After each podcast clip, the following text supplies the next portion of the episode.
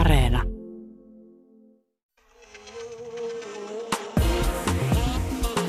Yle Puhe ja Yle Areena. Naisasiatoimisto Kaartamo et Tapanainen. Hyvää päivää, kaikki kansa. Kyllä se on niin, ettei naisasiatoimistosta asiat lopu. Meillä ovat mapit täynnä naisia ja naisten ja muiden asioita. Tänään puhumme toimittaja Ina Mikkolan kanssa siitä, onko oikeasti olemassa eettistä pornoa, jota feministi voi rauhallisin mielin mm, tutkia. Lisäksi mietimme sitä, miksi nainen taipuu automaatiolla kaksin kerroin miellyttääkseen miestä, vai taipuuko? Mitäs Jonna, vieläkö niijät, kun mies kulkee ohi? Kyllä niijä, ja sanon, päivää hyvä herra, kuinka voin auttaa? Mm, Mä oon miettinyt sitä, miten kaikki tämmöiset pienet ja ikävät ilmiöt on usein yhteydessä johonkin suurempaan ikävään. Ja siksi niitä ei voi koskaan oikein sille ylen katsoa tai vähätellä tai naureskella niille jutuille. Niin kuin vaikka nyt netin vihapuhe, mistä me ollaan paljon puhuttu, että se ei ole mitään harmitonta trollausta, vaan se kertoo paljon enemmän siitä, että missä maailmassa me eletään. Me eletään misogynistisessä maailmassa ja me eletään väkivaltakulttuurissa. Ja tuommoinen vihapuhe myös niin kuin madaltaa kynnystä väkivaltaa. Niin, eli se niin kuin heijastelee sitä, mitä siellä pinnan alla liikkuu, minkälaisia asenteita ja käsityksiä. Just niin, ja mä mietin tätä, kun mä katsoin uutta dokumenttia Yle Areenasta. Sen nimi on Pick Up Game, ja se kertoo niin sanotuista pokaustaiteilijoista, eli englanniksi tämä termi on Pick Up Artist, ja lyhennettynä P U A, pua. Kyse on siis tämmöisistä niin sanotuista guruista, jotka opettaa miehille, että miten nainen saadaan sänkyyn tämmöisen niin kuin imartelun ja manipuloinnin ja sanotaan nyt suoraan hienoisen pakottamisenkin avulla. Ja mä mietin tämä pokauskulttuuri, että on tämäkin kyllä niin kuin yksi oire tästä misogynistisestä maailmasta ja mikä pahinta, sillä tehdään fyffeä. Eli nyt ei ole kysymys mistään rakkausvalmentajista, jotka yrittävät saada yksinäisiä miehiä parisuhteeseen kivojen naisten kanssa.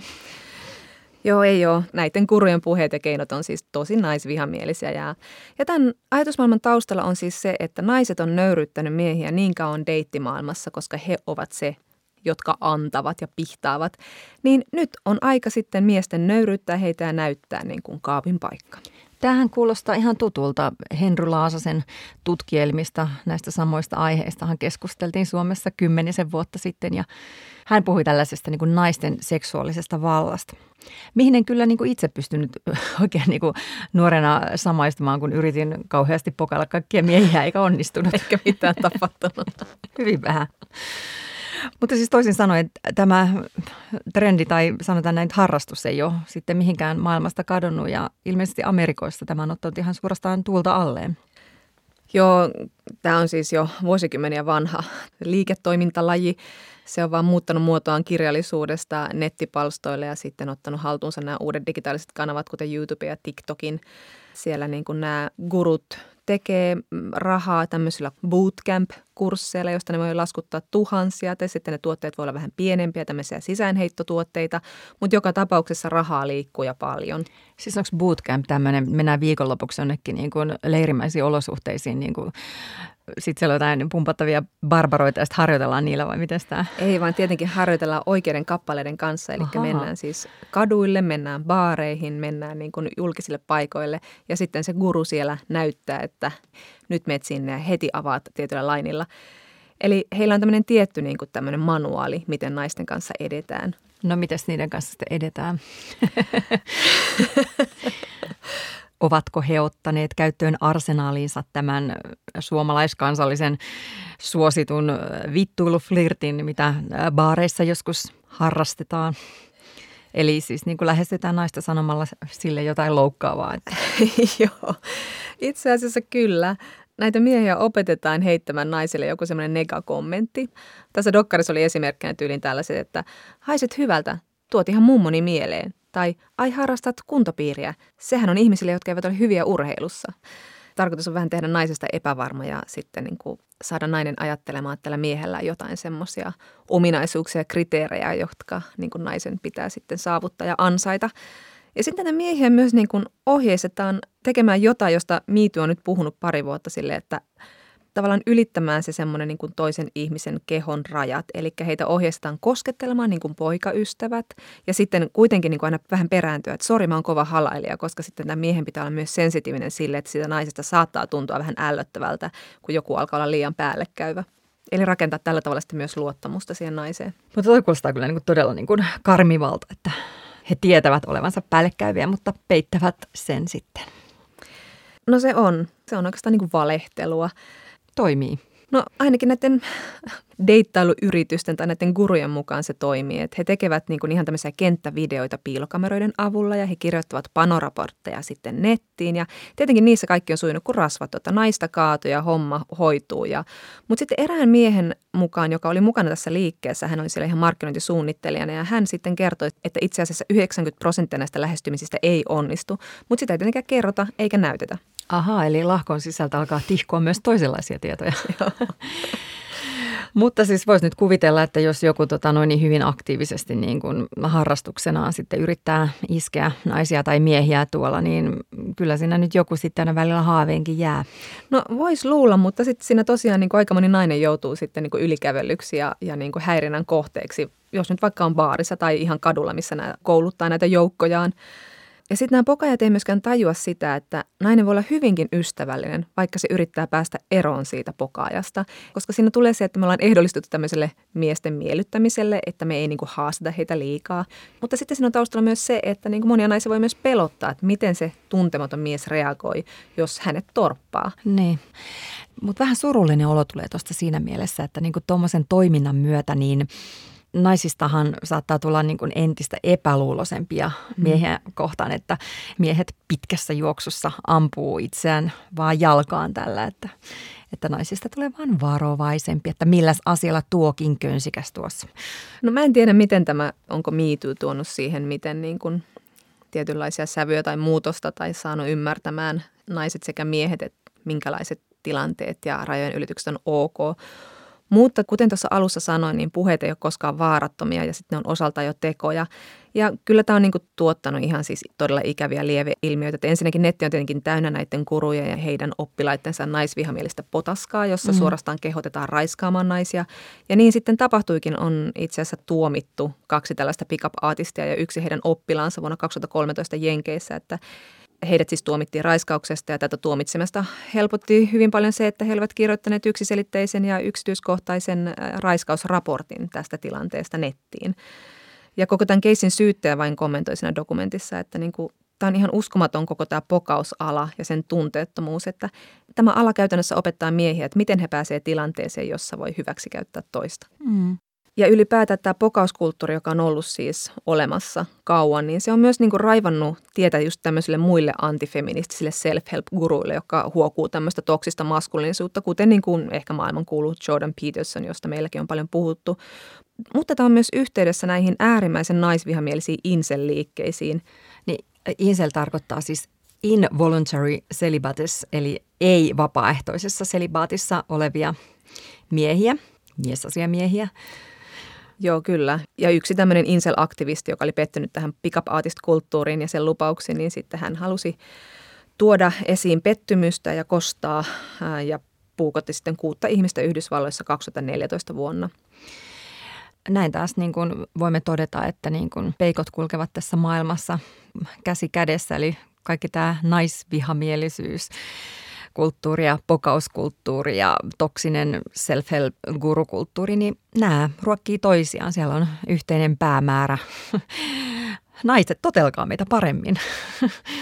Joo, tämä pokauskulttuuri, sen ytimessä on juuri se naisen tahdon ylikäveleminen. Eli hämärretään just tätä rajaa siihen, että mitä on suostumuksellinen seksi, jota Me Too on kuitenkin yrittänyt sitten purkaa tässä viime vuosina.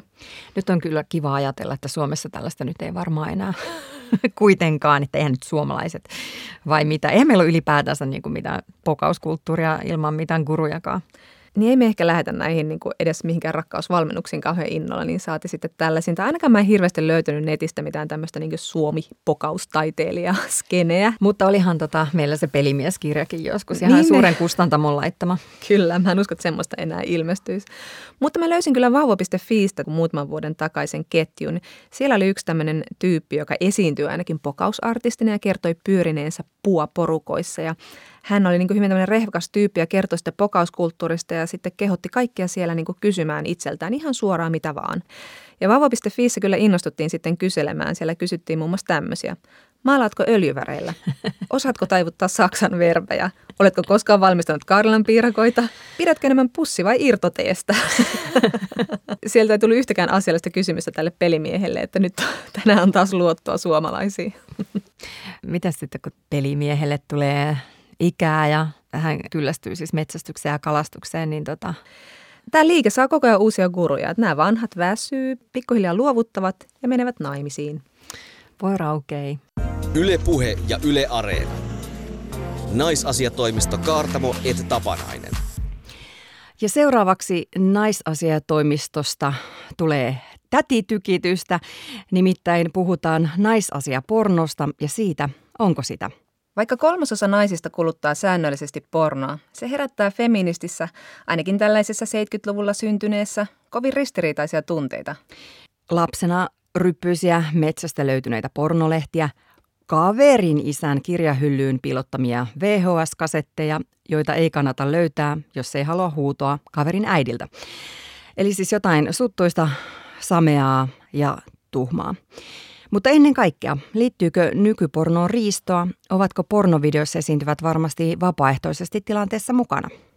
Nykyisin naiset tekevät reilun kaupan pornoa ja alalla jaetaan jopa feministisen pornon palkintoja, mutta merkitsevätkö ne mitään miljardien dollarien pornobisneksessä?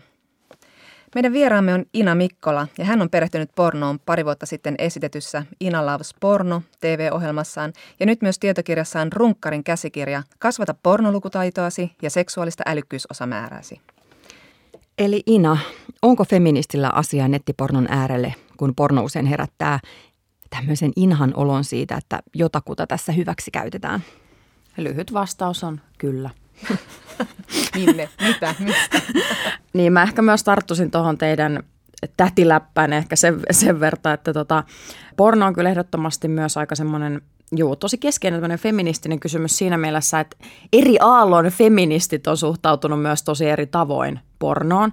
Jos haluaa kärjistää, niin ehkä ne niin kuin alkupään feministit vastustivat tosi paljon pornoa ja edelleen niitä feministejä, jotka siis vastustaa koko niin kuin, tavallaan mediaa. Ja sitten ehkä nämä niin kuin, tuoreemman aallon feministit suhtautuu sitten liberaalemmin koko pornoteollisuuteen ja itse kuuluu sitten tähän sakkiin. Ja toivoisin, että, että muutkin kuuluisi tähän. Eli siis se, että ei leimata koko pornoalaa niin kuin mädäksi ja paskaksi, vaan ymmärtää, että siellä on tosi paljon vastuullisia hyviä tekijöitä ja sitten on sellaisia, jotka ei toimi niin hyvin. Ja sitten muistetaan myös meidän kuluttajien rooli tässä kaikessa. Eli ihan yhtä lailla kuin olisi aika väärin haukkua koko vaateteollisuus paskaksi, vaikka sielläkin on esimerkiksi ekologisia ja eettisiä vaatteita tekeviä niin kuin juttuja. Tai sitten toisaalta suhtautuu pornoon aina vaan jotenkin tosi negaation kautta samaan aikaan, kun me ei tehdä niin kuin vaikka äh, haastatteluja ja juttuja aina yhtä negaatiokulmalla esimerkiksi ruokateollisuudesta, mihin yhtä lailla liittyy tosi paljon niin kuin nihkeitä puolia. Hmm. Mä ajattelen vaan pornoa semmoisena, että what you see is what you get, että jos avataan joku suuri pornosivusto, mitä niitä on, RedTube ja Pornhub ja mitä niitä on, niin ensimmäisenä siellä on niinku se tosi klassinen just kuva, missä tota noin, niin, niin kuin mies panee naista, joka voihkii. Tavallaan niin kuin sen eettisemmän tai kestävämmän pornon parin pitää kuitenkin jotenkin niin kuin hakeutua. Ja onko meillä oikein semmoisia mahdollisuuksia, kun meillä on nämä suuret pornosivustot ja sitten se ensimmäinen video on siinä ja siitä sitten lähtee? No ensinnäkin mä tarttuisin tuossa siihen, että sä jotenkin automaattisesti määrittelet sen sisällön kautta sen eettisyyden, mitä ei siis voi tehdä. Eli esimerkiksi se, että vaikka sä et itse niin kuin pitäisi jostain pornon muodosta, se, että mies jyystää naista, niin ei tee siitä automaattisesti epäeettistä. Eli porno on yhtä lailla siis siinä niin kuin luova media, että siellä saa olla monenlaista sisältöä ja se on paikka fantasioille, ihan samalla tavalla kuin elokuvat ja musiikki. Että se, se ei suoraan niin kuin sisällöstä ei voi päätellä esim. Pornon eettisyyttä. Mutta sitten esimerkiksi Tube-sivusta voi jo päätellä, eli just tämä, että aika moni menee hakea pornoa juuri näiltä tube-sivustoilla. Ja tube-sivusto tarkoittaa siis sitä, että niille sivustoille kuka tahansa voi ladata vähän niin kuin mitä tahansa. Ne on niin kuin pornon someja, voisi sanoa myös periaatteessa tälleen. Niin niissä piilee itse asiassa sit se eettinen ongelma just sen takia, että kun niihin voi ladata vähän mitä tahansa, niin ei voi olla varma aina niistä tekijänoikeuksista tai siitä, että onko se niin kuin tehty suostumuksella tämä. Mutta pääosinhan itse asiassa tätä materiaalia ei just nimenomaan, tai tätä toimintaa ei harjoita itse niin kuin pornoalan ammattilaiset juurikaan, vaan tätä harjoittaa niin kuin kuluttajat itse asiassa, jolloin siinäkin niin kuin enemmän se tavallaan nihkeä toiminta menee sinne kuluttajan käsiin, että millaista pornoteollisuutta ollaan luomassa. Eli vaikka nämä tube-sivustot ihan niin kuin hyvin ottaa sieltä alas materiaalia, jos sinne vaikka tekee tällaisen ilmoituksen, että hei, tämä rikkoo vaikka tekijänoikeuksia, niin se volyymi on niin suuri, että he ei ole ainakaan vielä luonut sellaisia tarpeeksi niin kuin päteviä tapoja taata sitä, että se kaikki matsku olisi eettistä. Mutta sitten samaan aikaan pitää muistaa, että nämä tube-sivustot on vain yksi väylä kuluttaa, vaikkakin suuri, niin pornoa. Eli sitten on monia muita sivustoja, jossa sä voit täysin nimenomaan vastuullisesti ja eettisesti kuluttaa sitä. Niin, meidän varmaan pitäisi sitten puhua enemmän pornosta ja puhutaan siitä kohta, mutta silti What About the Children? Esimerkiksi nyt tuossa noin niin yksi päivä kuulin Porvoon kirjaston ohi, jonka pihalla neljä kaksitoista-kolmetoista-vuotiaista poikaa niin kuin naureskeli ihan avoimesti, katteli pornoa, kun minä menin lapsen ja äidin kanssa ohi, niin kuin, silleen niin kuin tuplahäpeä niin kuin moneen suuntaan. Ja niin kuin ne naureskeli, hähähä, toi on varmaan niin kuin neitsyt. Että se mitä niin kuin se asetelma ja se kuvasto, mikä siellä on, niin sehän on kuitenkin niin kuin hyvin helposti naista alistava ja niin kuin noi meidän niin kuin nuoret, niin se on se, mikä ne näkee. Eihän ne niin kuin lähde ostamaan sen enempää niin kuin eettistä pornoa kuin vaikka niin kuin eettisesti tuotettua tavaraa kaupasta. No siinä voi sitten kysyä, että millainen niin kuin meidän seksuaalikasvatus laajemmin on. Eihän niin kuin me voida myöskään seksuaalikasvatusta jotenkin vastuuttaa pornolle. Myös vaikka pelien ympärillä käydään tällaista niin kuin keskustelua, että, että nyt ne niin kuin pelit on niin väkivaltaisia ja sitten opettaa niin kuin lapsia aggressiivisiksi vaikka tai tällaista. Sitten siinäkin vähän niin kuin typistetään se median muoto. Eli samaan aikaan, kun siellä voi olla vaikka aika rajujuttuisin pelivideossa, siellä voi nimenomaan ampua ihmisiä. Samaan aikaan se peli voi opettaa strategisia taitoja. Tämä olisi tavallaan myös just tosi tärkeää ymmärtää pornosta, että ensinnäkään pornon ei pidä olla mikään opetusvideo lapsille seksistä, vaan porno saa olla just paikka kaikille fantasioille. Ja sitten tavallaan olisi aikuisten tehtävä huolehtia, että lapsilla on ensinnäkin pornolukutaitoa, mihin siis tämä mun kirja keskittyy niin kuin ensimmäisenä Suomessa ja tarjoaa siis työkaluja nimenomaan siihen, että sekä aikuiset että nuoret ja lapset voi kasvattaa heidän pornolukutaitoaan, jotta sitten voidaan tavallaan toimia myös paremmin tällaisessa tilanteessa, jos on tämmöinen nihkeämpi tilanne, että alaikäinen katsoo esimerkiksi pornoa. Mutta se on selvää, että, että tietenkin alaikäisiä pitää niinku suojella sellaiset ma- materiaalit, mikä ei heidän silmilleen vielä kuulu. Ei sitä just voi ajatella niin, että jotenkin vaan kritisoimalla pornoa, joka on siis aikuisille tehty media, niin sillä se sitten hoituu. Että kyllähän siinä myös aikuisilla on vastuu, että, että miten he on esimerkiksi vaikka mahdollisesti äh, rajoittanut lapsen kännykältä pääsyä näille sivustoille. Se, se on esimerkiksi täysin mahdollista, että on sellaisia työkaluja, millä vanhemmat voi blogata, että lapsi ei pääse pornosivustolle. Ja se olisi esimerkiksi aika tärkeä mun mielestä juttu tehdä. Äh, ja sitten yksi tärkeä juttu olisi se, että jos sitten lapsi tai nuori törmää tahtomattaan tai tahtoen pornoon, niin se, että miten niin kuin vanhemmat suhtautuu siihen. Ihan Suomessa tehdynkin tällaisen pornotutkimuksen mukaan, että miten porno vaikuttaisi nuoriin, niin itse asiassa sieltä enemmän nousee esille se, että vahingollisempaa kuin välttämättä vaikka joku rajunkin pornoklipin katsominen on se aikuisten suhtautuminen. Eli semmoinen huolipuhe, joka menee niin kuin se huoli ja paniikki edellä. Mikä on siis täysin ymmärrettävää, koska jokainen vanhempi haluaa suojella lapsia. Ja hirveän tuttua just meidän niin, nuoruudesta, että, että niin kuin hävetkää hirvetä. Niin, mutta siinä, siinä just pitää tavallaan muistaa se, että silloin ei ole kyse vaan vaikka tämän huolen ja kuumotuksen ja vaikka häpeän luominen pelkän pornon ympärille, vaan seksuaalisuuden ympärille. Koska porno loppujen lopuksi on vaan median muoto seksuaalisuudesta. Se ei ole just semmoinen mikään erillinen köntti tai media tästä maailmasta, vaan se on heijastuma kaikesta, mitä meillä tässä maailmassa jo on. Jolloin, jolloin sen takia se, että siihen luodaan tällaisia niin kuin negatiivisia tuntemuksia ympärille, jos nuori tai lapsi on sitä katsonut, niin aiheuttaa tavallaan enemmän vahinkoa kuin se itse mediatuote itsessään. Et me helposti tavallaan typistetään ne pornon vaikutukset ja usein negaation kautta ja samalla vähän niin kuin unohdetaan, että Ensinnäkin ihminen on tosi monimutkainen ja monitasoinen otus, et eihän meillä mikään muukaan yksittäinen tekijä välttämättä niin kuin järisytä tai vaikuta meihin tosi paljon, vaan se on monen asian summa. Eli ajatellaan vaikka näin, että on niin kuin lapsi, joka ei ole saanut minkään tasoista seksuaalikasvatusta, ei niin kuin vanhempien kanssa edes juttele näistä asioista, tai jos on jutellut, niin vanhemmat suhtautuu negatiivisesti. Sitten hän vaikka vielä usein törmää tähän materiaaliin. Niin hänhän on hyvin eri tilanteessa kuin sitten semmoinen lapsi ja nuori, joka on saanut pätevää, hyvää seksuaalikasvatusta. Hänen vanhemmat suhtautuu vaikka aika neutraalisti tähän asiaan, mitä mä kannustan. Ja sitten tarvitaan myös niin kuin paljon muitakin taitoja, että et jos puhutaan sitten ihan oikeasta seksistä vaikka jonkun toisen kanssa, niin siihen liittyy kommunikaatiotaidot, kumppanin kunnioitus ja näin, tosi niin kuin erilaisia taitoja, jolloin siinäkään ei ole vaan kyse siitä, että kun sä oot katsonut jotain pornoa, että miten se sitten vaikka heijastuu makkariin, koska siinä on niin kuin muita elementtejä, jotka vaikuttaa tosi niin kuin vahvasti. Ina Mikkola, Runkarin käsikirjan kirjoittaja. Minkälaista sitten se niin kuin hyvä seksuaali- ja pornokasvatus lapselle voisi olla ja, ja niin kuin missä iässä eroako nämä asiat jotenkin toisistaan? Tärkeintä on aina siis se, että ymmärtää sen lapsen kehityksen tason. Eli et sä voi niin kuin päin pläsiä kertoa liian vaikeita juttuja tosi nuorelle, kun ei hän vielä niin kuin ymmärrä sitä ja tutkii omiakin niin kuin juttuja. Mutta ehkä siinä vaiheessa, kun lasta tai nuorta alkaa kiinnostaa vaikka niin kuin porno jossain määrin, niin sitten on se hyvä paikka alkaa sitten puhumaan. Ja niin, mahdollisimman neutraalisti, ymmärrettävästi ja silleen, että ö, lapsi tai nuori alkaa ymmärtää sitä pornoa mediana laajemmin. Eli että miten esimerkiksi sitä tehdään, miten monipuolisesti pornoa on, että vaikka videokuvan lisäksi sitä on myös kuunneltuna peleinä eri kulttuureissa ja ne vaikuttaa siihen aika niin kuin mahdollisimman laajaa sen pornolukutaidon lisäämistä, niin, niin tavallaan vaan paljon, kun se lapsen tai nuoren kehitystasolle on mahdollista. Pornolukutaitoon kuuluu sen ymmärtäminen, että porno on osana niin kuin laajempaa yhteiskunnallista, kulttuurista, taloudellista, poliittista kontekstia. Eli toisin sanoen ymmärrys siitä, että porno on osa isompaa kokonaisuutta.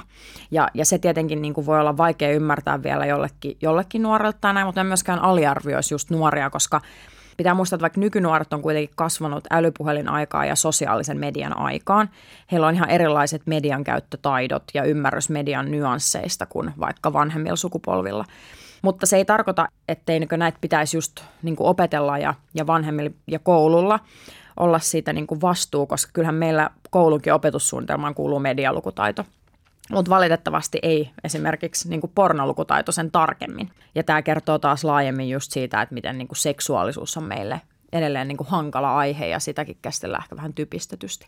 No nyt ollaan saatu ensimmäinen huolirypäs sun kanssa purettua täältä meidän sydämeltä, mutta että, jos jatketaan vielä sitten siitä, että tämän sun kirjassakin siteeraaman tutkimuksen mukaan nuorilla on aika hyvä pornolukutaito vaikka verrattuna ehkä aikuisiin, niin mitä me aikuiset sitten voitaisiin siitä pornosta oppia? Mitä hyvää se voisi tuoda meidän elämään?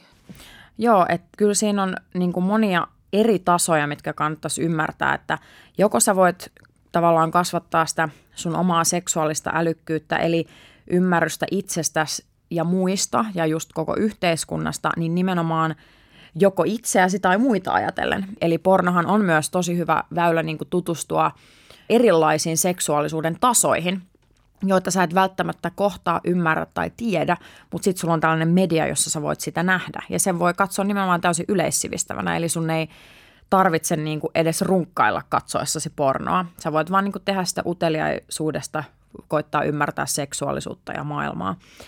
Ja sitten toki niinku itsensä kannalta meidän monen seksuaalisuuteen liittyy sellaisia niin sanottuja sokeita pisteitä, eli että me edes vaikka tiedetä, mistä me nautitaan ennen kuin me kokeillaan sitä. Ihminen saattaa elää vuosia, kun se vasta hiffaa, että ei vitsi, tämä olikin mun juttu, ja se hiffaa vaan sen kokeilemalla. Niin siinä tavallaan porno on aika turvallinen niin kuin väline, koska silloin sä voit ilman vaikka ketään toista ihmistä niin sanotusti sotkemalla tilanteeseen katsoa jotain mediaa ja löytää sieltä vaikka sen sun jonkun jutun. Sitten sä voit miettiä, että onko se vaan sun fantasia, mielen sisäinen asia, mikä sua kiihottaa esimerkiksi vaikka niin kuin runkatessa, kun harrastat itsesi kanssa seksiä. Vai onko se joku asia, mitä sä haluaisit ihan oikeasti kokeilla myös jonkun toisen ihmisen kanssa? Ja sit sä voit sitä kokeilla ja tajuta, että wow, että tää olikin niin kuin paras asia, mitä sun seksuaalisuuteen voi kuulua.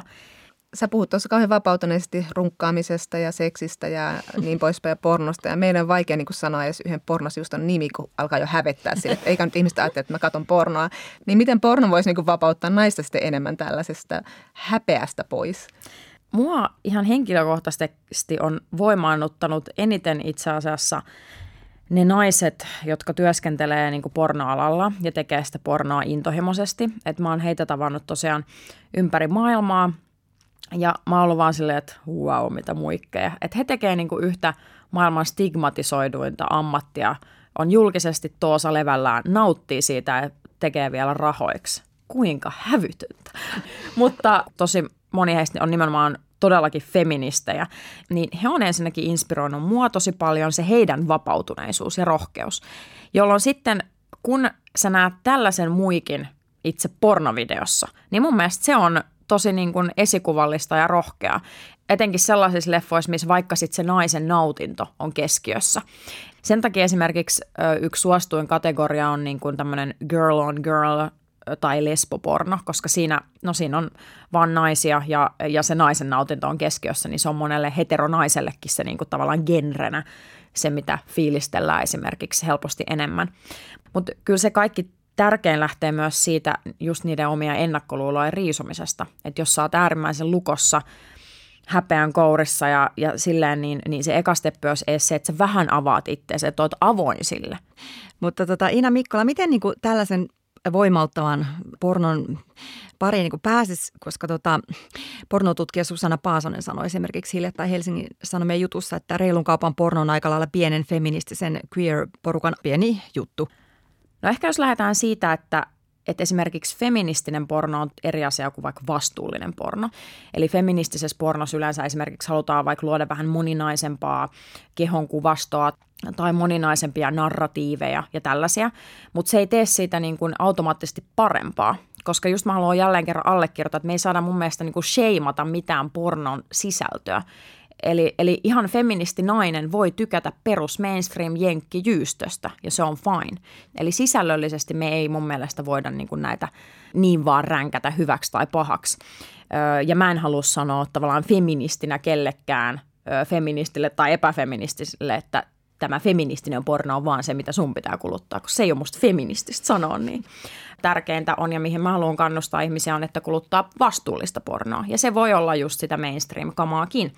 Jenkkiporno, mitä just eniten kritisoidaan, niin on itse asiassa yksi eettisin niin kuin pornoteollisuuden ala. Just sen takia, että siellä on pitkät perinteet ja siellä on luodut tällaiset niin kuin raamit ja sää, säädökset tälle alalle. Just koko kokonaisuutta katsoen on tosi vaikeaa, kun me ei edes tiedetä paljon maailmassa on pornoa, niin ei pysty sanoa mitään prosenttilukuja, että tämä osa nyt on tästä koko mediasta jotenkin eettistä tai näin. Eihän me siis tiedetä elokuvateollisuudestakaan näin. Se ongelma on myös kuluttajissa, jotka jo olettaa, että pornon kuuluukin olla ilmasta. Sitten samaan aikaan tämä suuri osa jengi on huolissaan siitä, että onko porno eettistä. Toivoisin, että jokainen ymmärtäisi, että jos sä oot aidosti huolissaan tässä, oikeasti huolissaan, niin sä et vaan lätise ja syytä pornoa, vaan sä itse kulutat pornoa vastuullisemmin. Eli alat maksamaan pornosta. Mutta myös tietenkin miettimään, että mihin ne rahansa kantaa. Eli sen sijaan, että ostaa vaikka Tube-sivuston kuukausijäsenyyden, niin kannattaa ostaa jonkun muun sivuston, jonkun tuotantoyhtiön tai striimauspalvelun, vaikka kuukausijäsenyys tai sitten joku yksittäinen elokuva. Niin silloin ollaan niin kuin enemmän siellä niin kuin vastuullisella puolella, mutta tämä vastuullinen kuluttaminen on siis mahdollista ja myös onneksi täysin kasvava trendi. Eli tässä viime vuosina on tullut ihan älyttömän paljon uusia palveluita, joiden ydin on siinä niin kuin vastuullisuudessa. On tullut paljon myös er- enemmän vaikka just feministisiä tekijöitä, jotka nimenomaan kleimaa sen sisällö- sisältöönsä sen feministisen niin kuin näkökulman kautta. Sekin myös mun mielestä pitäisi ymmärtää, että me ollaan aina niin saatanan huolissaan tästä just tästä pornoteollisuudesta ja, ja sen toimijoista. Ja mä jotenkin, mä olisin tavallaan tosi iloinen, jos me oltaisiin yhtä huolissaan kaikista muista aloista. Meillä on täällä ihan helvetisti epäeettisiä aloja tässä maailmassa, koska tämä maailma on paska, jolloin niin kuin, totta kai niin kauan kuin meidän maailmassa on paskuutta ja eikä epäoikeudenmukaisuutta, niin sitä on kaikilla eri teollisuuden aloilla. Mua itseäni on aina kiinnostanut kaikkien alojen eettisyys, sen takia mä, en, mä kuljen kirppisvaatteessa enkä niissä pikamuotivaatteissa, sen takia mä oon vegaani enkä, ja, ja katon, että mä ostan niin kuin ekologisia juttuja, koska mä haluan sillä lailla niin kuin omilla myös kulutustottumuksilla vaikuttaa, joten mulla on sen takia myös itsestään selvää, että mä kulutan vastuullista pornoa. Toimittaja ja tietokirjailija Ina Mikkola, sä oot nyt avannut meillä aika hyvin tätä pornon maailmaa, että se tosiaan on aika monimutkainen ja monitahoinen ja siihen ei ehkä kannata sukeltaa just ekana tämä negaatio edellä, vaan vähän avata silmiä ja tutkia asiaa.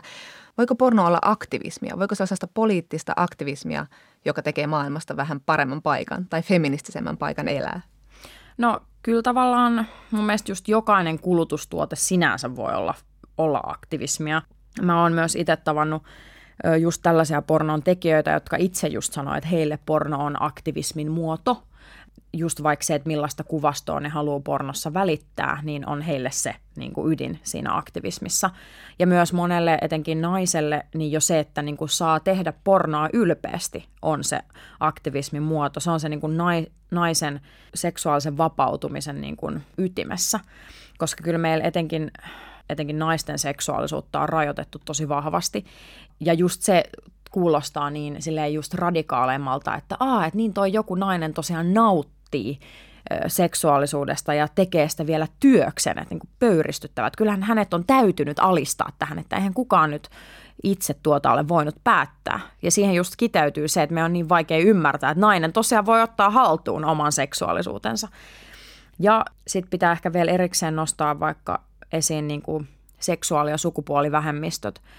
Että olit sä sitten seksuaali- tai sukupuolivähemmistöön kuuluva oikeastaan missä päin maailmaa tahansa, niin siihen liittyy haasteita. Ja joissain maissa kuoleman pelko niin kuin on läsnä joka kerta, jolloin jo se, että sä voit katsoa vaikka ö, homopornoa tai transsukupuolisten ihmisten tekemää pornoa, niin on tavallaan rebelia-aktivistinen teko sinänsä, koska se Se tavallaan validoi nämä sukupuolet ja seksuaalisuudet ja niin kuin validoi, että hei, tämä on oikein ja sä et ole ihmisenä niin kuin huono, vaan sä olet normi, perustyyppi ja tässä on median muoto, joka tukee sitä.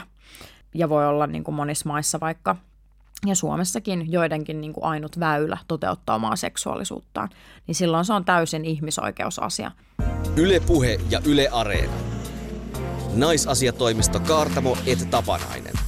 Kas näin. Ja nyt jatkamme naisasiatoimistossa patriarkaatin elefantin paloittelua pienempiin osiin, jotta voisimme jatkaa miellyttävämpää, mutta vähemmän muita miellyttävää elämää. Juu, me saimme tänne toimistollemme joitakin viikkoja sitten Irmeli Koolta patriarkaatin anatomiaa perkaavan kirjeen, joka herätti kaikenlaisia ajatuksia erityisesti naisen miellyttämisen halusta. Joo, Irmeli kirjoitti meille raivosta ja voimattomuuden tunteestaan, joka syntyy naisiin kohdistuvasta mitätöivästä asenneilmastosta, johon koko kulttuurimme on rakentunut. Virallisia rajoituksia naisille ei ole edes tarvittu, koska ilmapiiri on ollut niin hallitseva. Eli laitamme itsemme ikään kuin aisoihin ihan omasta takaa tai luulemme, että omasta takaa. Joo, tämä on yksi feministin hankalimmista kysymyksistä tälle henkilökohtaisella tasollakin. Kun puhutaan valinnoista, joita naiset ja toki myös miehet tekee, mitä itse tekee, niin usein sitä miettii, että onko tämä valinta todella minun vai liittyykö tämä mun valinta niihin ohuisiin vaihtoehtoihin, joita yhteiskunta ja vallitseva patriarkaalinen kulttuuri on tuupannut meikä mandoliinolle, eli joita mun niinku odotetaan ja mun edellytetään valitsevan, vaikka kukaan yksittäinen ihminen ei niin tekiskään. Tai siis joku voi kysyä multa, että tasano mulle, että aiotko tehdä lapsen, aiotko tehdä toisen lapsen. Mutta ne on niin kuin ihan yksittäisiä tapauksia. Että se paino on enemmän sellaista ilmaa, jota hengittää. Se on pilvi, jonka alla seisoo. Ja on niin kuin mahdoton sanoa, että onko nämä mun valinnat koskaan aidosti mun omia. Ja mä tarkoitan siis ihan tämmöisiä isoja ja pieniä asioita, kuten just vaikka lastenhankinta, avioliitto, meikkaaminen, kaikki muu ulkonäköön liittyvä homma, miten mä oon valinnut mun ammatin ja miten mä näen ylipäätänsä itseni ja mun mahdollisuuteni. Eikä siinä niin kuin nainen pyri miellyttämään pelkästään miehiä tai toisinpäin, vaan ne on just ne yhteiskunnan epämääräiset odotukset, joita jotenkin sitten vaan niin kuin robottimaisesti niin kuin tulkitaan ja noudatetaan. Kyllä, kuuliaisesti. Irmeli pohtii tässä kirjassaan, että kuinka hän näkee nämä patriarkaatin vaatimukset, jotka siis aiemmin on ilmennyt naisten fyysisenä alistumisena vahvemmalle. Modernissa maailmassa ne näkyvät ennen kaikkea sisäistettynä miellyttämisen haluna, joka näkyy esimerkiksi siinä, miltä naiset pyrkivät näyttämään. Joo, useinhan tämä miellyttämisen halu niin kuin liitetään ulkonäköön. Ja Irmeli uskookin, että nainen haluaa ikään kuin vapaaehtoisesti miellyttää miestä myös ulkonäöllään. Ja tämä miellyttämisvietti, niin kuin hän sitä kutsuu, niin tuntuu hänestä hyvin ongelmalliselta. Niin, se mitä voi ajatella miellyttämisenä, se voi tulla esiin hyvin arkisissa asioissa, niin kuin säkin tuossa mietit. Irmeli luettelee tämmöisiä esimerkkejä kuin, että uimarannalla miehet ovat rennosti välissä sortseissaan, kun naiset tarjoutuu katseltaviksi pienissä uikkareissaan. Hän kirjoittaa, että naisen keho on yhteistä omaisuutta ja miehen paljon yksityisempi. Kuvitelkaa mies selällään makaamassa selkäkaarella jättimainoksessa ostoskeskuksen seinällä. Hmm, kuvitellaanpa. No, vähän alkaa naurattaa. Totta. Ja siis alkaa naurattaa myös sille, että eihän kukaan mies nyt haluaisi heittäytyä niin kuin niin nöyryytettäväksi. Niinpä. Ja tätä mainoskuvastoahan on vähän yritetty rikkoa joskus. Esimerkiksi tanskalainen kalsarimerkki, miesten kalsarimerkki, on tuonut kuvastonsa hyvin erinäköisiä miehiä, mutta niin kuin nämä mainokset on myös silleen vähän niin kuin läpällä, että he, he, katsokaa tätä hassua lihavaa poikaa mainoksessamme. Joo, siinä voi olla tuo elementti, mutta sitten siinä on myös se, että se todella näyttää sen, että miehellä on vapaus olla ja röhnöttää ja tehdä ja nauttia elämästä sellaisena kuin on, välittämättä siitä, miltä näyttää tai, tai jotenkin niin kuin olla täysin tiedostamaton jostain katseesta, joka häntä niin kuin tarkkailee ja tuomitsee ja tekee huomioita. Mm. Ja kyllähän niin kuin naisten kosmetiikkabränditkin on rikkoneet tätä kuvastoa jo vuosia, mutta niissä ei hassutella tai oteta rennosti noin niin kuin samalla tavalla, vaan niissä on erinäköiset ja kokoiset naiset rinnakkain silleen niin kuin sisarellisesti halailee ja nojailee toisiinsa, mutta kuitenkin aika silleen esteettisesti, jos ei nyt pers pystyssä niin kuin siellä liikekeskuksen seinällä, niin kuitenkin perinteisen viehettävästi ja vähän niin kuin kameralle keikistellen, että siinä niin kuin pyritään kuitenkin niin kuin kauneuteen siinä niin kuin siitä omasta kauneudesta käsin. Joo, ja ei ole koskaan tehdä aktiivisesti mitään, että jotenkin tiedostaan koko ajan se katse siellä niin selkeästi. Ja Irmelin mielestä nykynainen on edelleen valmis tyydyttämään miesten katsetta. Ei oma mieli hyvä, vaan miehen odotukset edellä. Ja tämä näkyy myös siinä, miten vaikkapa urheilijat pukeutuvat. Ja tämähän nyt ei ole mikään niin kuin uusi ralli, jos me katsotaan vaikka tenniksen pelaajien tai yleisurheilijoiden asuja, mutta ei tämä asia kyllä myöskään niin kuin mihinkään muutu. Mun kolmevuotias poika vilkasi just yleisurheilukisaa, kun telkkari sattui olemaan siinä päällä ja kysyi multa, että äiti, miksi noilla urheilijoilla on alusvaatteet? Sitten mä oikeasti selitän tälle, että no koska tulee niin paljon ilman vastusta, niin sitten pitää olla pienet vaatteet. Että en mä nyt edes niin kuin voi vielä mennä siihen, että minkä takia miehen ilman vastus on erilainen. Eli siellä oli niin kuin naisia lähinnä ruudussa. Joo, siinä kohtaa kyllä. Ajattele, mikä hässäkkä ja hämmennys syntyisi, jos vaikka Tero Pitkämäki vetäisi semmoisen niin kuin tiukan topi ja oikein piukeat bokserit päälle Kalevan kisoihin. Urheilijoita kyllä niin kuin seksuaalisoidaan, että, että ketäpä ei, no äläpä niin, mutta siis joitakin vuosia sitten vielä iltapäivälehdissähän oli tällaisia äänestyksiä, jos ei edelleen, että kuka on Suomen seksikkäin yleisurheilija, mutta tota, Tero. Terokin on ollut siellä ehdolla totta kai, mutta tota, kyllä se paljastaa, että urheilijoita katsotaan muutenkin kuin niiden tulosten tai loikan pituuden kautta. Mutta Irmelin kirjeeseen. Mm. Irmeli kirjoittaa meille myös, että nainen ei ole vapaa ennen kuin hän uskaltaa olla samalla lailla rosoinen, arkinen, karvainen, ikääntyvä ja itselleen armollinen, niin kuin miehet usein ovat. Hän ehdottaa, että naiset käyttäisivät kaiken ulkoiseen ehostukseen käytetyn ajan lukemalla esimerkiksi kirjoja, koska naiset elävät vapaaehtoisesti typistettyä elämää. No, no niin. Mä en tiedä, kuinka syvälle me voidaan mennä tässä siihen klassiseen ikuiseen kysymykseen, että ketä varten naiset meikkaa. Ei me tiedetä, voi helvetti soikoon. Kaikkia varten on mun vastaus. Kaikkia ei ketään. Se on ihan Tämä on sinänsä sellainen kysymys, jonka mä toivoisin jo, että se, sitä edes kysyttäisi. Me ollaan puhuttu tässä ohjelmassa paljon ulkonäköpaineista tietenkin ja seksuaalisesta häirinnästä, mitkä kaikki ohjaa meitä sitten tietynlaiseen lokeroon. Just esimerkiksi tällaiseen niin kuin kontrolloituun houkuttelevuuteen, mutta moni siitä lokerosta pyrkii ihan aktiivisesti eroon. Nythän on tällaista niin kuin Instagram-liikettä ollut näkyvissä, että tässä olen minä, paljas ja meikitön, ottakaa tai jättäkää. Vähän on kuvan käsittelyä ehkä ja valokynää, mutta pienin askelin. Kyllä, ja on siellä ihan niin kuin oikeasti reippaitakin tekoja ja rohkeita otteita. Kun tässä nyt Irmeli perään kuulutti esimerkiksi tämä karvaisuutta, niin tämmöinen some-influenssari ja blokkari Jenni Rotonen, hän julkaisi tuossa kesällä semmoisen kuvan, jossa hänellä oli ihan kunnolla karvaiset sääret. Ei siis sellaista mitään niin kuin täällä pari karvaa, vaan ihan kunnolla karvaiset sääret. Ja se oikeasti herätti paljon niin kuin mielipiteitä, mutta tietenkin naisten puolella aika paljon sellaista ihastusta, että nyt on oikeasti joku tommoinen niin kuin konventionaalisen kaunis nainen näyttää, että hei, tämmöistä puskee täältä. Konventionaalisen kaunista naisesta puheen ollen, niin mulla puhkesi ennen mun häitä viisi vuotta sitten kauhea ruusufinni ja tota...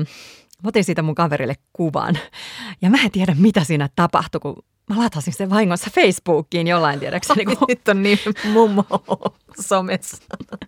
Mutta joku siis tällainen aivokytkös meni näin. Ja sitten mä tajusin sen äkkiä, helvettiin se täältä. Mutta mun yksi kaveri oli ehtinyt nähdä sen ja sanoi, että hän luuli, että tää oli tällaista niin kuin todella rehellistä meikittömyysaktivismia. Mä olin, että ei tuu täältä suunnasta. Mutta onhan tota meikittömyysaktivismia. Näyttää, että monet naiset, niin kuin omassa tuttavapiirissä tämmöiset niin kuin kolminelikymppiset, on oikeastaan niin kuin lakannut meikkaamasta. Se voi olla myös niin kuin tämmöistä käytännönläheisyyttä, mutta se on usein myös ihan statement, että ei mua nyt huvitakaan. Ja tälleen mä vanhenen, katelkaa täin. Joo, joo, että tämä ei niin kuin näyttäydy niinkään somessa kuin ihan niin kuin, tavallaan niin kuin kasvokkain. Mutta yksi ihminen, joka on avannut sosiaalisessa mediassa meikkaamisen problematiikkaa, johon me nyt mennään, olen pahoillani takaisin, niin tota, on sarjakuvataiteilija Emmi Valve. Hän kertoi Naisasiatoimistolle, että hänelle itselleen meikkaaminen on ollut aina performatiivista, siis tämmöistä sukupuoliperformanssia, jolla hän on kanavoinut ikonisia esikuviaan, kuten Marilyn Monroeta ja joitain pop-tähtiä, jotka meikkaa paljon, on vahvat meikit. Ja se on ollut Emmille naiseuden tutkimusta, showta tai omaa dragia, niin kuin hän sitä kutsuu. Mutta sitten hän huomasi, että hän oli niin kuin ajautunut sellaiseen tilanteeseen, jossa hän oli niin kuin jossain töissä aina meikattu ja lyhyessä hameessa ja korkkareissa, eikä näille muille ihmisille hänen ympärillään mitenkään auennut, että se oli niin kuin tietoisen performatiivista, että hän niin kuin esitti jotain. Ja he näki Emmin aina tällaisena, ei koskaan verkkareissa tai meikittömänä kotona, vaikka hän tietenkin vietti enimmäkseen aikaa näin. Ja nämä niin kuin työyhteisön ihmiset tai ihmiset kadulla tai kaupassa tai missä vaan, niin ei niin kuin ajattele sitä, niin kuin, että se on itse ilmaisun keino hänelle. Tai niin kuin tajunnut sitä, että, että Emmistä oli hauskaa just niin kuin performoida sukupuoltaan sen takia, että se oli niin kuin ristiriidassa hänen persoonansa kanssa. Niin se on vähän vaikea kulkea sille. Tämä on siis performanssi. Hei, hei. Niin, niin. Jos on aina se sotisopa päällä. Joo, joo. Ja sitten kerran kävi niin, että Emmi oli menossa Ranskan sarjismessuille.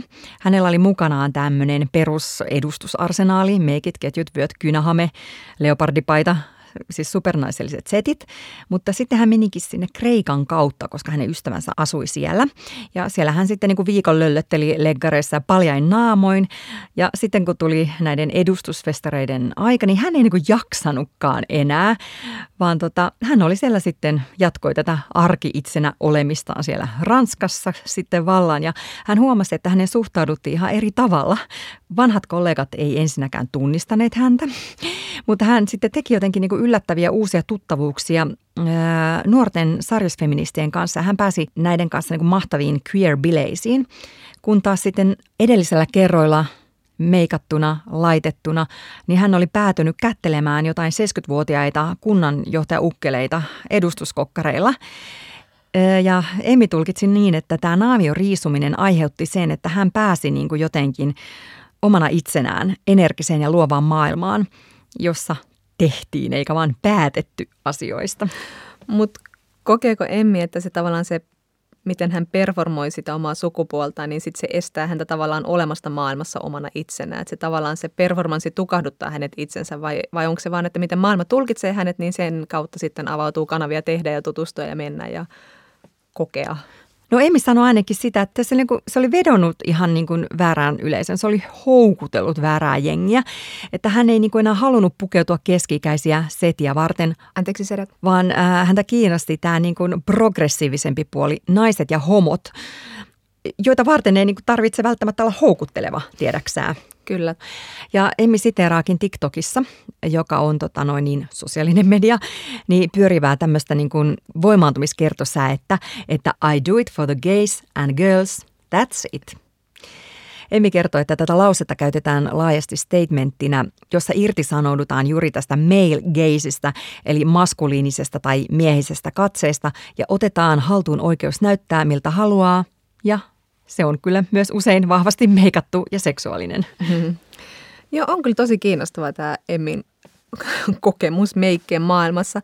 Mutta jotenkin toi ajatus siitä, että se on myös semmoista leikkiä ja oman tyylin tai, tai persoonan korostamista. Ja sitten se voi olla jotain muutakin. Se voi olla niinku yliampuvaa tai sitten se voi olla ihan tuommoista tosi arkista. Että kyllähän tässä niinku näkee, että, että se on se valinta siinä se ytimessä. Että hän saa valita, mikä häntä kiinnostaa tänään ja sitten hän tekee sen ja sitten...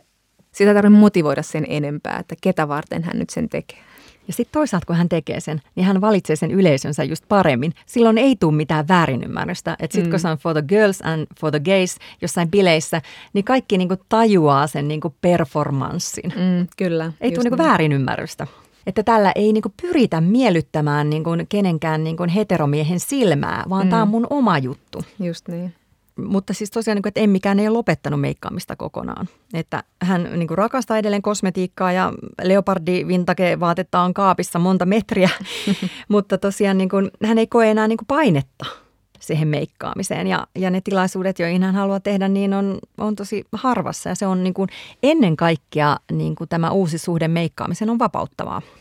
No toi on vapauttava ja kyllä mä oon huomannut tämmöistä pientä liikehdintää omassa elämässä, että mä yleensä meikkaan ja mä yritän meikata aina kun mä jaksan, mutta nykyään mä en välttämättä jaksa. Ja sit mä huomaan, että se on ihan okei ja sit mä voin mennä sillä tyylillä kun mä meen, että mä en myöskään ajattele itseäni, että nyt mä jotenkin paljastun täällä ulkomaailmassa. Tosin just tuli yksi todella hyvän näköinen isukki päiväkodissa vastaan, kun vei lapsia ja sit mä harmitti, että helvetti, miksi mä tänään en ollut meikannut. Että miestä vartenhan tässä siis meikataan. Voidaan unohtaa koko tämä keskustelu.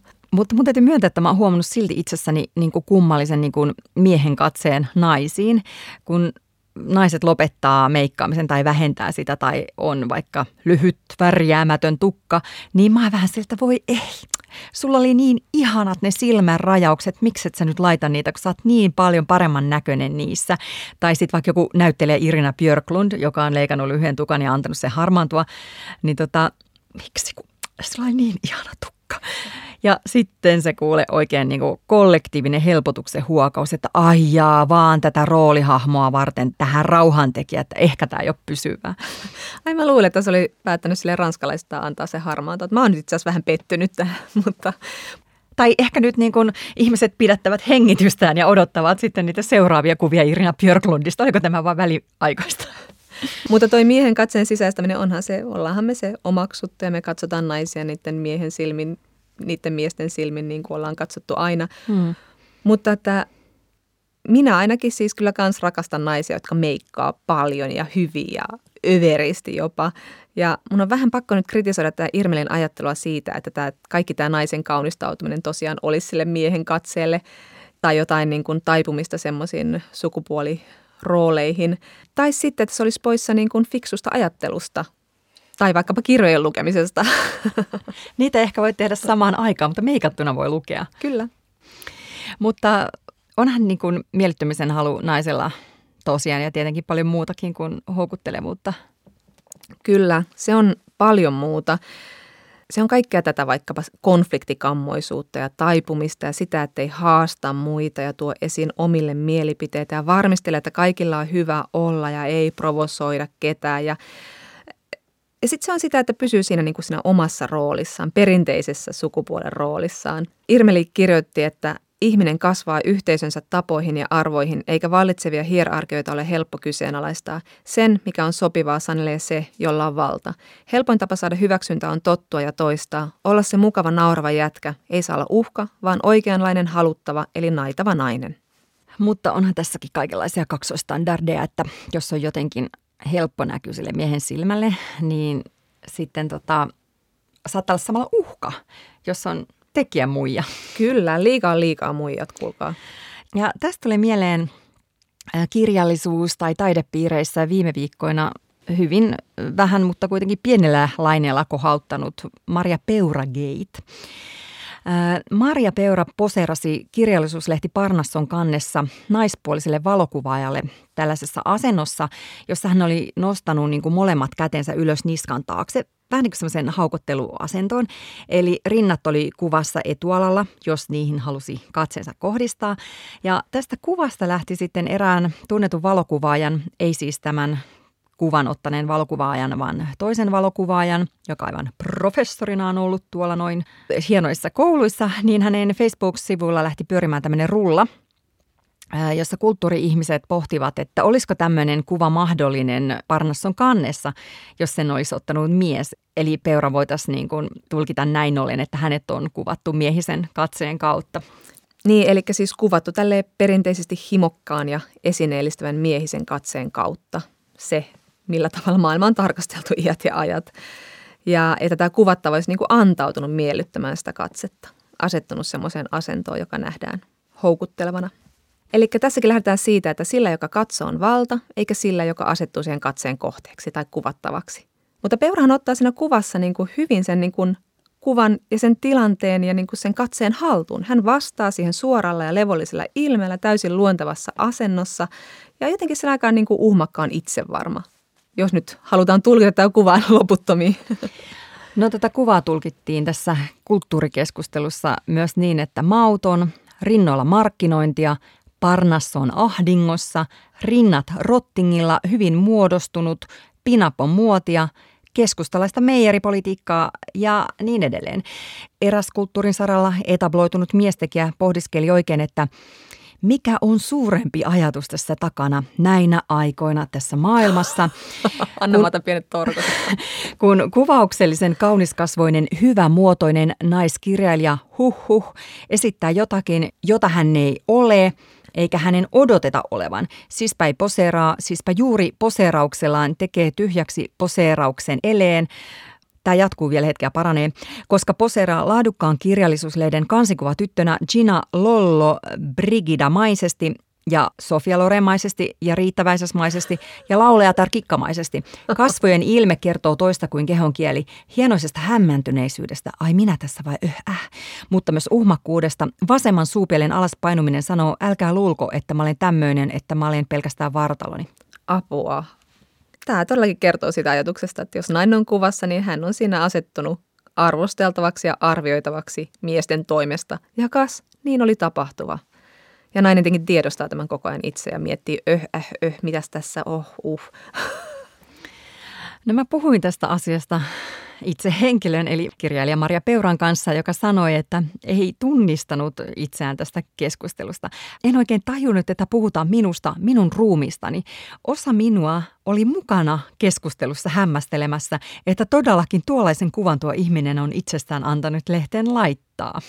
Maria kuitenkin pitää kuvaa hienona ja itse kuvaussessio kuvaaja Marjo Tynkkysen kanssa oli Marian mielestä nautinnollinen. Hän halusi heittäytyä ohjattavaksi kuvassa.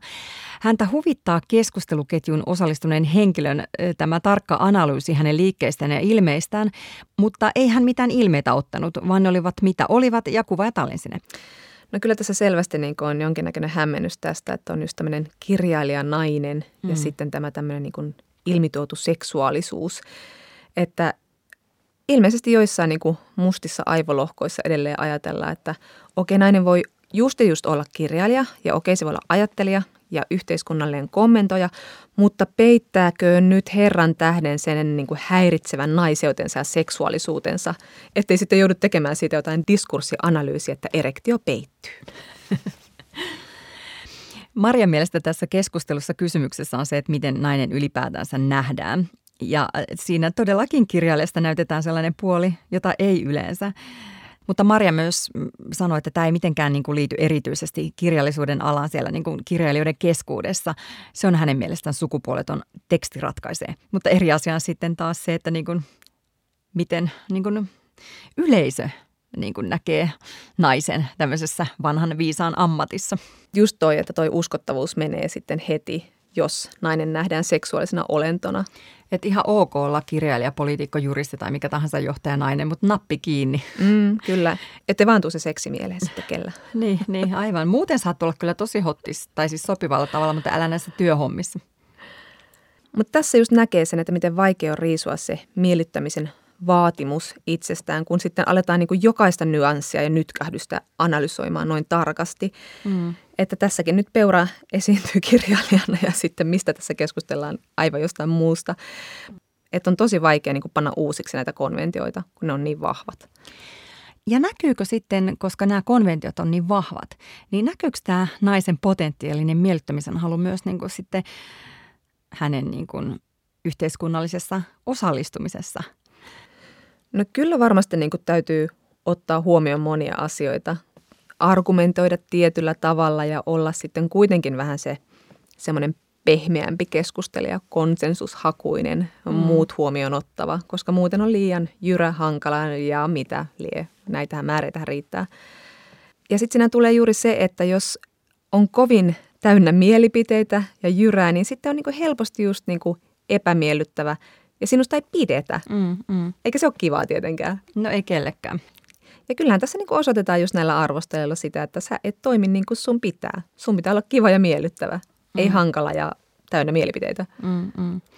Mutta hyvä kysymys tähän loppuun voisi olla se, että miksi naiset noin siis yleisenä ilmiönä, jos tällaista on, niin pyrkii miellyttämään miehiä, mikä siis on, niin kuin ollaan todettu, niin aika vaikeaa. Varsinkin, jos he tulevat kohdelluksi näin. Niinpä, mutta niin kuin tuossa alussa, jossa puhuttiin tuosta pokausalasta ja näistä N S-pelimiehistä, niin kyllähän nainen on kasvatettu niin, että miestä ei tule haastaa ja pitää jotenkin olla se sovinnollinen hengetär siinä. Mutta että vaikka ei niin kuin mitenkään yrittäisi aktiivisesti välttää hankaluuksia tai, tai ei pelkäisi tai mitään muuta vastaavaa, niin on aika vaikea riisua sitä vuosien aivopesua ja, ja ympäristö- ja kasvatuksen ehdollistamista itsestään. Et se on vähän niin kuin se niijaus, joka tulee sieltä selkärangasta, että samalla, samalla kun kiittää, että vaikka tekisi mieli potkasta itseään samalla nilkkaan päähän. Mutta hei, mä palaan vielä tuohon Irmelin kirjeeseen. Hän kuitenkin moitti meitä vähän siitä, että, että, tota, että sinä ja minä tässä ohjelmassa yritetään miellyttää miehiä kiroilemalla. Että hänen niin kuin, näkemyksensä on siitä se, että me niin kuin, yritetään olla hyviä jätkiä. Tunnistat sä tollaista vittua? Tämmöisiä rentoja mimmejä. No ei kyllä, mä sanoisin, että päinvastoin. Mehän ollaan puhuttu siitä, että kiroilu on feministinen teko. Mä en ole koskaan tavannut miestä, joka olisi sanonut, että sä oot kyllä tosi kuuma, kun sä kiroilet noin paljon. Päinvastoin. Joo, jos olisi tota noin niin kirosana iskurepliikin yhteydessä toiminut hyvin, niin kuule, olisi käynyt niin järjetön flaksi, että olisi savuavia sydämiä pitkin Etelä-Suomea tälläkin hetkellä. Että kiitos kirjeestäsi, Irmeli. Siinä oli paljon hyviä pointteja, mutta tähän mä kyllä haluan sanoa, että naiset, jotka kiroilee, ei halua miellyttää miehiä, vaan ne kyllä vaan päästelee näitä patriarkaatin paineita ulos. Ja kuten tästä edellä kuulusta keskustelustakin huomaa, niin niitä kyllä riittää. Niin mä oon perkeleesti. Kas näin. Ja tässä oli samalla kaikkien aikojen syvä luotaavin kysy feministiltä. Ensi kerralla me puhumme taiteilija ja D J Taika Mannelan kanssa siitä, miksi tyttöjen juttuja on niin helppo halveksua. Puhumme myös taloudellisesta väkivallasta ja siitä, miksi sen tunnistaminen on niin vaikeaa, mutta niin tärkeää. Moi moi! Heippa! Yle Puhe ja Yle Areena. Naisasiatoimisto Kaartamo et Tapanainen.